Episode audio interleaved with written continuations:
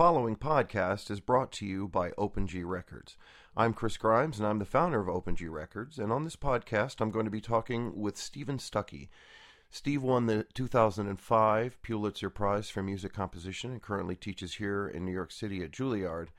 Uh, I'm really proud to be presenting two New York premieres of his works on October 26th and 27th. That's this coming up Monday and Tuesday at 7 p.m. at National Sawdust uh, the sonata for violin and piano, and then the sonata for solo piano on Monday and Tuesday, respectively. Um, I was really excited to talk with Steve about being a composer and being uh, an overall artist, and uh, that's what happens on this podcast. And I also make as many mistakes as possible while being a broadcaster. That is to say, I left one of my fans on. And then uh, I was also trying to live stream this over the PlayStation Network, which worked out really well until the internet showed up. And then when the internet showed up, all hell broke loose. I had to kind of manage that for a bit, and then also my phone rang. So go me. And I just left most of that in there uh, because why not? Um, also, we talk about a piece uh, throughout the uh, podcast called Schubert Dream. This is a piece that Steve wrote for Piano Four Hands that was recorded for my label, Open G Records, by Xak Bjerken and Miri Yampolsky. And uh, I thought I'd give you about a minute or so of that work right here, and then we'll go straight into the interview. So this is Steve Stucky, Schubert Dream, and then podcast.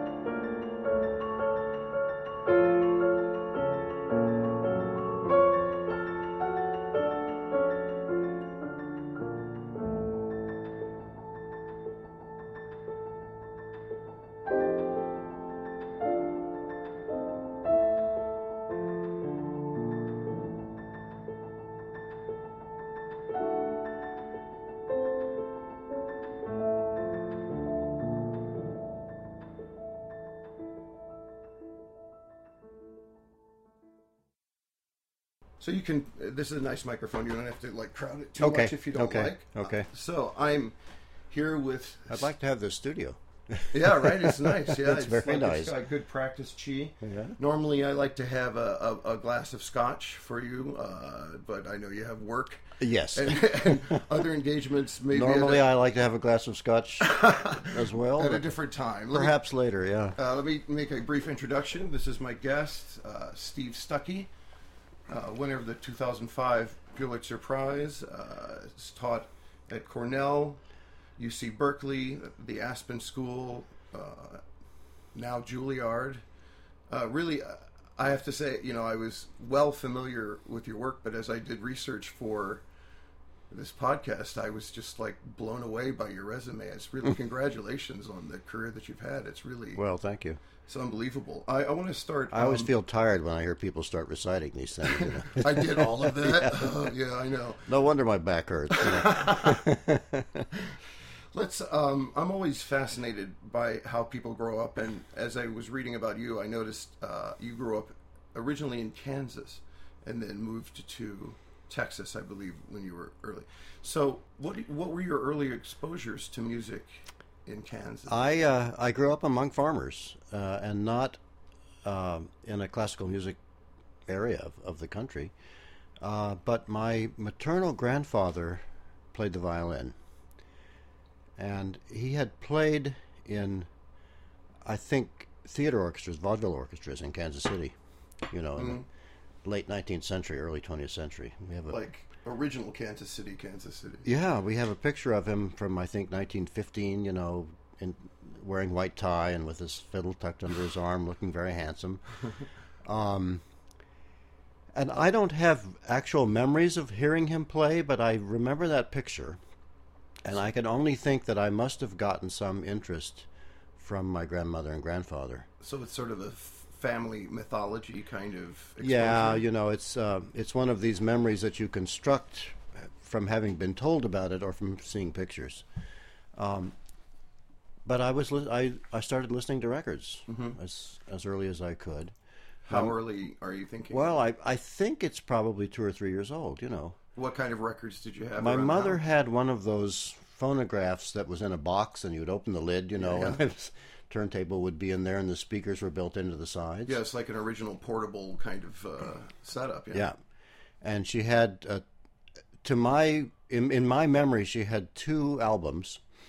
Was when a symphony would take up three or four platters, right? Right. Right. They with seventy eights or Seventy eight. Yeah. Yeah. And she had the New World Symphony, probably Leopold Stokowski, Uh-huh. and uh, Peter and the Wolf, maybe also Stokowski. Uh-huh.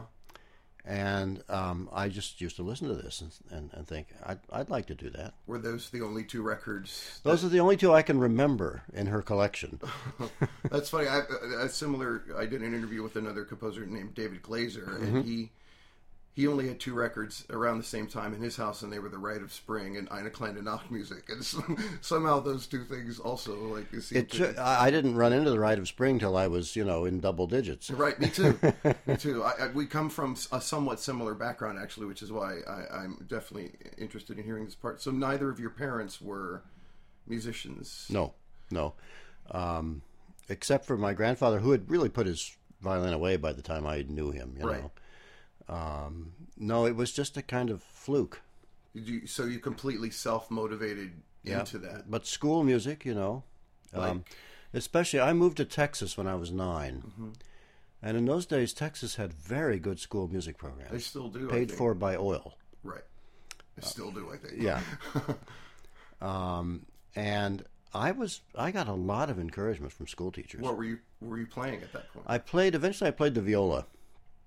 I wanted to play a string instrument, and um, you had to rent the violins and cellos, but the violas were free. there's there's a viola joke in there yeah, somewhere, no, but it's a metaphor. I really don't know what is. they couldn't give it away, you know. So, uh, uh, and I played viola for quite a long time, you know, through college. Um, I eventually gave it up. I wasn't practicing, and nobody wants to sit by you if you can't play in tune, you know. Right. So, you, I've been there. yeah. So, um, so you're in public schools. At what point do you find that this is really what you want to do as a course of your life? pretty early. I I I don't recall ever having a, another ambition, career ambition than uh, than than writing music. Um, I had no clear idea how one would make a living at that. I still don't. I mean, in a certain way, you know, Yeah. um, it's a it's a precarious thing to do. But I I feel very very lucky that um, the only thing I ever wanted to do is what I ended up doing, and that I'm getting paid for it. Was there at all when you were young, like a real, like a seminal piece or a seminal performance that really was like, that blows my mind? There's there's not one single you know road to Damascus Right. uh, for me, but I would I spent uh, I spent my Saturdays at the public library, and I went through the entire record collection. I'm sure whatever it was, you know. And so I was listening to Shostakovich symphonies and Aaron Copland and you know Sam Barber. At what and- age? Oh, eight, nine, ten. You know, all, as as soon as I could, really. Right. You were just personally interested in absorbing that music or like listening to everything that you could? Everything I could, everything I could. I wanted to be those guys, you know. like some kids might want to be Derek Jeter or Right, right. I see. I never wanted to be a fireman for some reason. I wanted to, want to be a composer, Right. Uh, so when when did you start producing compositions? I started making scores before I could read music. Just, just making gibberish, you know, musical notation. How how would you do that? Do you recall? Well, like, you know, five lines and some sharps and flats. I mean, it- it- so you would copy that far. You wouldn't, Just- you make up your own notation. just no, no, no. But uh, but imitation music. Uh, some people think that's what I'm still doing, you know. Well, let's not get into But, the uh, qualitative side. Of but no, I uh, really before I could before I could read music, and then as soon as I could read music, which was was pretty easy once you once they explained it to Right. me. You know, it's somewhat intuitive. Um, I was up, yeah I, I was down. writing real pieces. Uh, that is real imitations of real pieces. for what kind of you know, uh, I wrote an opera on the Pickwick Papers. I remember when I was about twelve. I don't think I got past the first scene. Yeah, but still, that's like insane for a- like for a not for a 20th century kid. You know, it's not like we have Mozart's running around that aren't Right. maybe writing dance music. Well, I'm not saying it was good, um, and I'm I'm not being self-deprecating now, but I I was a child prodigy, who who was a late bloomer. right. That means I wrote music early, but I didn't get a handle on it until late. What would you consider to be late? I think the first time I really came into my own with with anything worth that I would that I would want to listen to again. Yeah. I was in my 30s probably. I was out of school. You know, there's like a, I think a, a philosophy in a lot of Scandinavian countries that you're not really outside of your uh, adolescence until your early to mid 30s. Well, I, I kind of I feel a little similarly, but um, that's interesting. I mean, there's the you know there's the ten thousand hour thing. I think I put in 30, 40,000 hours before I became getting Right. good. You know, right. uh, you do have to put in the time. Yeah, the the time plus the talent is like you know. I was watching a movie, Jiro Dreams of Sushi, which is a, Mm-hmm. a really great, and and at a certain point, you can work and work and get very very good, but at a certain point, you also have to have talent, and you have to have talent, and you also have to work really really hard. Yeah, It's- talent without work doesn't actually produce anything at all. yeah, no, for sure. Yeah. In fact, it might produce the most frustrating things on the planet. So, um, let's talk a little bit about your process of, of how you write. Yeah. Um, do you write every day? I wish. Ideally, yes. Yeah. Do you write on a schedule? Do you schedule time for yourself? Ideally, yes. Ideally, I would write every day in the morning. I'm a my brain is better in the morning. oh, somebody sent that to you. Oh, that's nice. Thank All you. All right, thank you. That's the, Um, in in actuality, I don't have control of my schedule. You know, Right, because you're- I'm still teaching, quite busy. doing other things, traveling. Um, my mentor was the Polish composer Lutosławski. Somebody once asked him, "Do you compose every day?" And he said, "Every day I think like a composer." So on the days when you can't sit down and do it, um, doesn't mean your mind isn't shouldn't be working on the problem. Right. And so I try to think about the piece in, that's in progress every day. Do you ever make notes to yourself? Um, let me mute this. Sure. you make notes to yourself like uh, you know how some people might if they have a dream or something they wake up from Yeah. uh, you know you, Yeah. you so tomorrow I, I have this idea i want to flesh this out. I out do, I do. But more often, if if uh, and I think this is true of many creative artists, if you come to an impasse, if you just walk away from it and don't think about it, some unconscious part of your brain is still working on the problem, and you can probably solve it the next morning. do you think that like as you sleep is, is it necessarily like because for me i think that your brain works on problems that you don't recognize while you're asleep is it always the Yeah. next day or do you, does it maybe pop up later the, in the Oh, evening it, it, it might be later, but but but um, the thing is to work every day, or at least to think about working every day, so that the machinery never goes cold.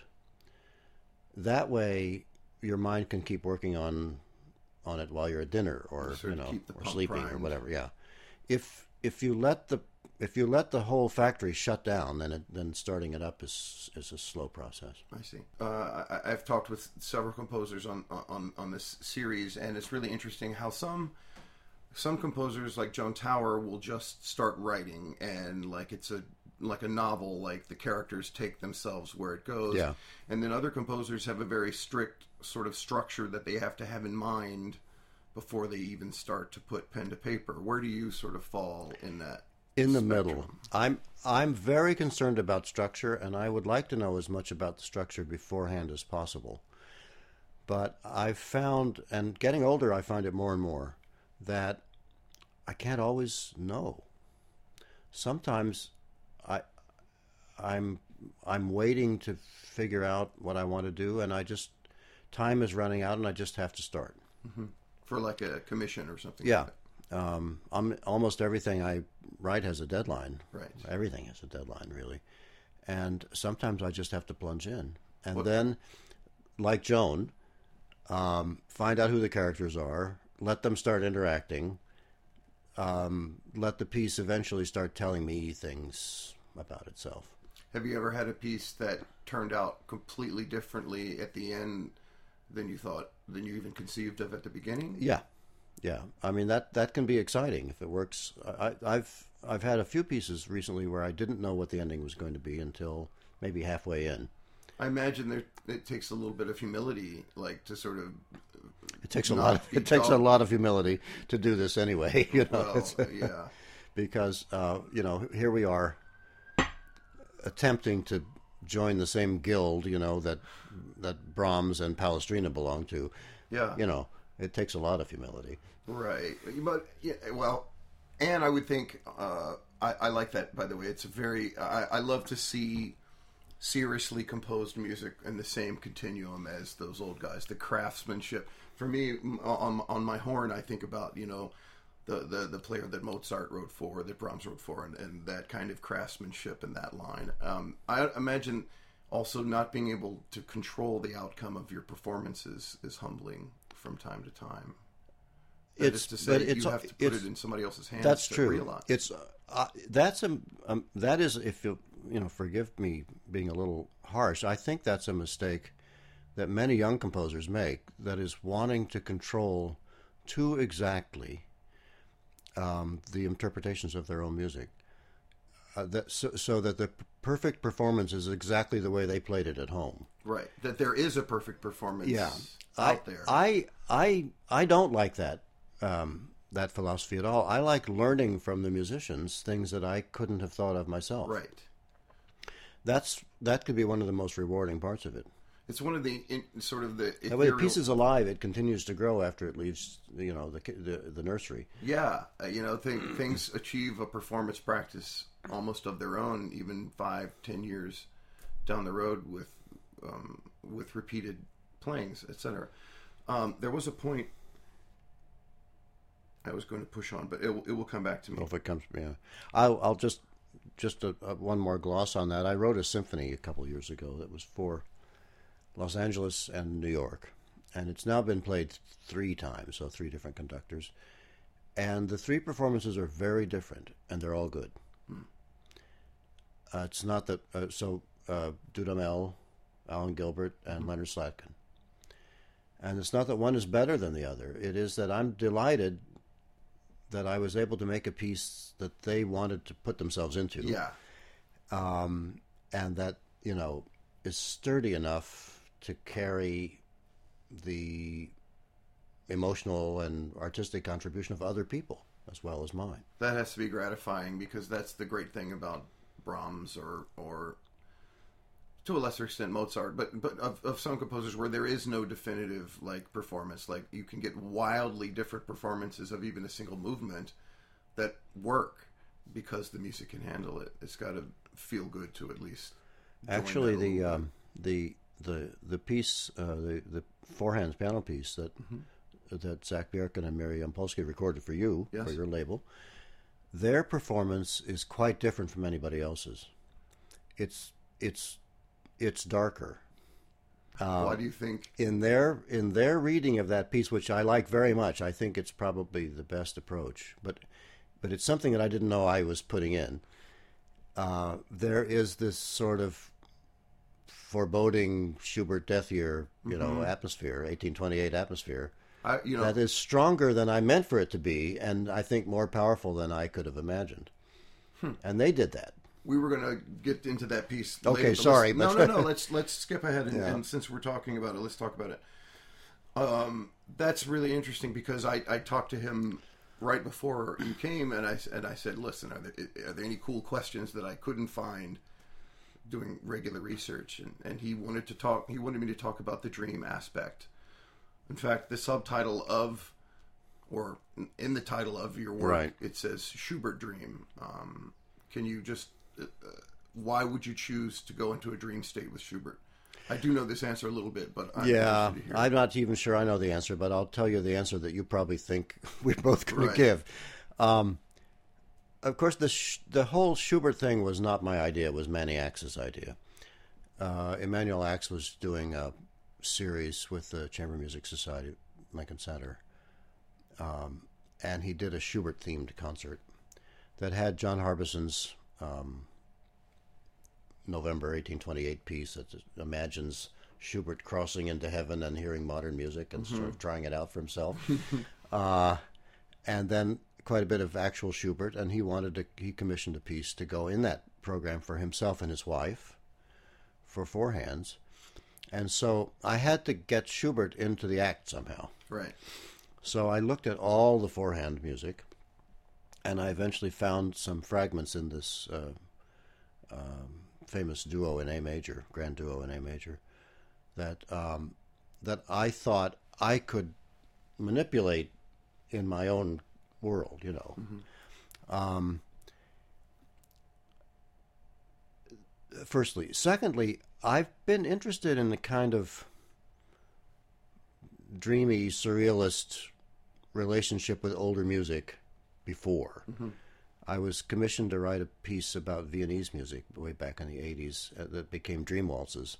And it is a kind of dreamy relationship with the past. I don't think you can actually go back, but you can dream about going back. Right. Um, and so that that trope has come up for me several times in Dream Waltzes in a piece of Henry Purcell, um uh, based on Henry Purcell called Funeral Music for Queen Mary, and a few others. So um, my way of carrying out an assignment about older music is to think of it as a dream opportunity. Didn't Schubert often uh, write about dreams and his uh, choose dream sort of subjects in his music? Uh, I know, for example, in like the Earl King, you know, he has a very dreamy, and he Yeah. tends to like write the dreamy stuff in a very major, major mode, and the, when in reality intrudes again, he kind of throws minor back. You know, I It havenens thought about that. In in Erlkönig, that's It correct. I happens mean, in, the- in other songs because too. the, the fantasy in Erlkönig is that the that the that the Earl King is is is offering you something good. sweet, right? Yeah, Turn, doesn't turn out well. yeah. The bargain is not so good. Yeah, yeah. Yeah, I think uh, my my brother. but that whole major the whole major minor thing in Schubert, which um, is one of the subjects that I imported into my piece, Yeah. obviously, um, is is a very poignant part of his language. The he almost splits the third in in, in a way in his in the way that he goes about. If you go look at it like Schenkerian style, Let's don't. no problem. Um, and also, pictures makes it uh, oh, oh, its way into the piece a bit. You know, I don't know why. Um, it, it it's a purely musical relationship. Uh, you, you you get to this place where there's an octave tremolo, and and it it's the it's the exact moment in pictures where that thing would have happened, and it I just couldn't prevent it from happening. but I have no rational explanation oh. for why it it why Mussorgsky strolls by in this in this Schubert dream, you know, except that you know he's Hey prob- guys, probably drunk and lost. just like real life. yeah. Yeah, uh, Xak also wanted me to add that they missed the hell out of you uh, up at Cornell. Uh, so I missed them, yeah. to, I'll to be home tomorrow. throw that at you. Um, you have an interesting part of your career, which is uh, the longest composer in residence relationship with certainly an American orchestra, which is the Los Angeles Philharmonic. That's was from I think '88 to 2009. Yeah, 80, right? uh, 21 years. No one has checked on this, by the way. There may have been a resident composer in Pocatello, Idaho for 40 years. Nobody actually checked on this. Well, it's like you But- know, you got to call the winner of like you Right. know of the of MLB the world champions. They don't play the Japanese league. Yeah. Gotta, No, I was in LA for a long time. I went there on a two year contract and extended and extended. And then Esa-Pekka Salonen arrived fairly soon after I did. And we, we made a relationship that we couldn't somehow break up. I'm interested. So in, I finally left when he did. I see that that makes sense. Yeah. I, but yeah, you, you still have a good relationship with that orchestra, clearly with Dudamel and I do, I do, um, I do. They, they, but your- it it was it was healthy for the, for us all to move on. You know, they have a, another composer in a similar role there now, John Adams, who's doing things that I wouldn't have done. Mm-hmm. I mean, this is this is all necessary. right. Um, How do you maintain such a long relationship? Is it a lot of individual relationships that coalesce, or just I became part of the family there. I think I don't mean so much with the orchestra, although of course m- many of the orchestra members became my friends. how many pieces did you I wrote for- them about six or seven pieces over the years, but I I, I got to know the audience and they got to know me, Mm-hmm. and that was really very rewarding. That we were we were truly in this together as listeners, Yeah, that's an unusual relationship, especially for a modern composers. and they have a they have a very dedicated new music audience in Los Angeles, Mm-hmm. um, not just for symphony concerts, but for for other kinds of things. And I know most of them by name. You know, uh, uh, the same thing can happen in New York. You know, the audience for new music in New York, uh, they're different audiences. right. But let's say the the Manhattan audience for classical contemporary music, Yes. We know who these guys are, basically, You right? Could, you could definitely know them by name. and uh, and uh, and you run into each other all the time, and you talk about things, and it's a very rewarding kind of sense of community. Right. Um, did you? Let me ask you. As a clarinetist, I'm always envious of, uh, say, a pianist for having a wealth of colors and and stuff at their hands. Here you have basically an orchestra as your instrument to write for. Uh, did that feel freeing, or is that somehow also restrictive in a way? No, it's it's the best. I mean, that I'm I'm the most at home with the orchestra, and that's been true almost my whole life. I Do you was think that's from just listening to those orchestra recordings early on? Or? yeah, and being inside of it too. I mean, as, uh, uh, you like, can't be more in the middle than being a viola. that's right. but like you, I spent my whole life in the orchestra up to a certain point, and um, that's that's my home repertoire. I I played a lot of chamber music also when I was a kid, and I I love writing chamber music, and I sang in choirs, and I love writing choral and vocal music. But the orchestra's where I would spend all my time if somebody would pay me for it. You would spend. You would compose one hundred percent for orchestra. Pretty much, You ever consider writing for film or anything like that? Or I would. I would love to have tried it. it oh, nice. there, there they are now. Yeah.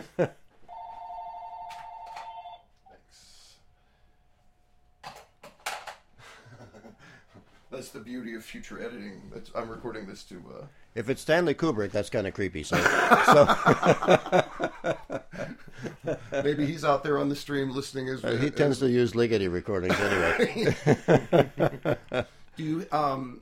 So I'm I would sorry, love to have tried film music. It didn't come up, and you know nowadays, uh, I mean, one of my colleagues at, at Juilliard, John Corigliano, did three films, but the and and Osvaldo Golijov does both concert music and film music, but the days when you could cross over that line easily are in the past. Very mm. few people make that transition anymore.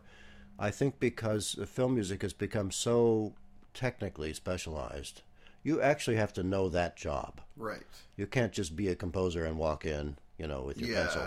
Yeah. you can't. Oh, old school with your score under your arm. Things yeah, things are different these days. no doubt. In fact, I think a lot of There is one famous film composer who still writes his scores in pencil. It's John Williams, really and he writes a, he writes a short score of about eight or ten staves. He has a system. Mm-hmm. He has his own paper, and then he hands that off to the orchestrator. But essentially, it's done. All the orchestration is essentially encoded already, Right. And he's he's written it in pencil. That's unbelievable. I don't know anybody else who now doesn't do it, you know, using sampling and. Well, even know. like I think there's a guy Hans Zimmer has a whole team. He basically has Yeah. ghost composers for him. Hans Zimmer and and um, and James Newton Howard, who are partners. Uh, they have a different method, but uh, James actually writes it all himself, I think. But but they, you know, they they have a, a team of technicians and the most advanced orchestral sample library in the world. I know. see. Oh yeah, they they're going to put orchestras out of business so hard. My favorite, actually, modern. Well, you've got a you've got a director or a producer who says, I, "I'd like to hear the main title tomorrow," and he means for orchestra. He doesn't mean you Right. plunking it plunking it out on the piano. You know. Well, and now the technology is getting pretty. f- So it used to be that you could tell what the when the synthesized strings were. Now you have to like. I'm not sure all the time. Yeah. When I'm hearing Yeah. real strings and when I'm not. No, it's pretty advanced. And films have gone into asking a lot of, I think, rock musicians. Uh, the lead guitarist for Radiohead, Jonny Greenwood, wrote writes the music for P.T. Anderson's movies, which I think are amazing soundtracks. He uses a lot of Ligeti in that too. That's sort of how I got to um, Yeah. uh, got to that. Um, actually, we're closing in on five o'clock, which is your Okay. your deadline. So uh, I just wanted to get you on a little bit of the record here and and just start to hear your thoughts. And actually, I have a, a lot more sort of detailed questions that maybe uh, at some point you can take me up on the scotch and uh, Sure. and we'll sit down and talk about some uh, process things at length because Sure. uh, sure. You've been a great guest. Pleasure. I appreciate all the. all Yeah. Thank you, cool- Chris. Thanks very much.